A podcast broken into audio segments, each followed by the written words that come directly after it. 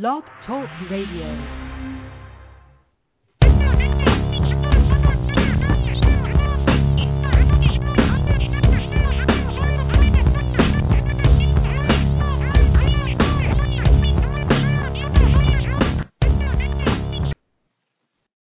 All right.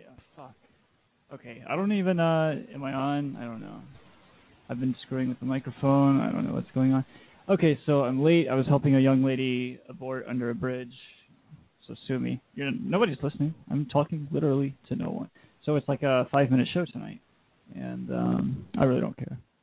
And I know you don't either. Nobody cares. So really, that's the beauty of it, of uh, having no listeners, and um, an ambition to match. Is that uh, nobody nobody really cares. Nobody nobody's like, oh shit, I hope third episode of the Chronicle Radio is on tonight. Maybe somebody was, but and uh at least two people were because I was one of those people. And uh looks like there's no show tonight. Sorry. I've I've hit my limit of free shows I'm allowed for the day, which given that it's midnight means I can't do another one until midnight tomorrow night, which I will be on time tomorrow night. I was uh I was on the other side of town tonight, as I said, helping a young lady abort under a bridge with a group of young men uh, that really needed it done. So, when duty calls, right? We have four minutes left. Uh, interesting, interesting things that have been happening. Uh, FBI call, as most everybody knows, was intercepted, and um, FBI is claiming it's authentic. Now, when I listen to the call, I think it sounds, uh, yeah, it does sound authentic. It sounds like actual FBI agents uh, talking about these things.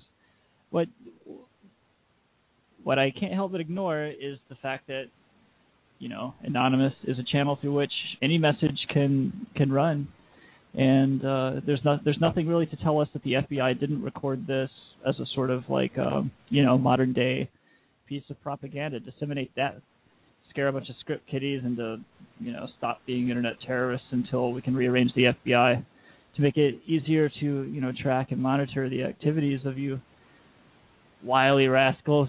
And I I wouldn't be at all surprised to learn that the FBI fabricated that uh, that delicious little chat today because it, I mean it contains everything you know everything that these people don't want to hear. It's like it would be a real, really effective scare tactic if that's indeed what it was. Is all I'm trying to say. But that came out, and uh, Charrie Wong's. Um, it seems like it seems like Charrie Wong's is uh, not not exactly the bad guy that he's being painted to be. There's there's a lot of nasty talk on Twitter uh, coming, particularly from anonymous Sabu, uh, saying that you know like he was participating with authorities and stuff, and we can't find any evidence of that. In fact.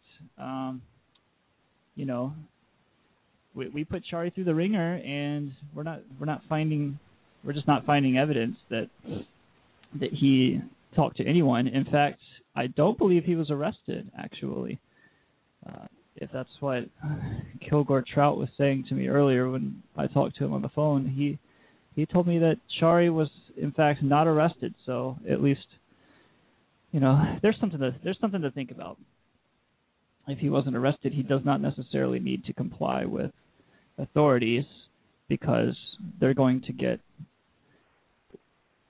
they're going to get anything that they need off of his hard drive, which was in fact confiscated. So, you know, for Charrie Wong, it's probably just a matter of uh, waiting for the axe to drop. And um,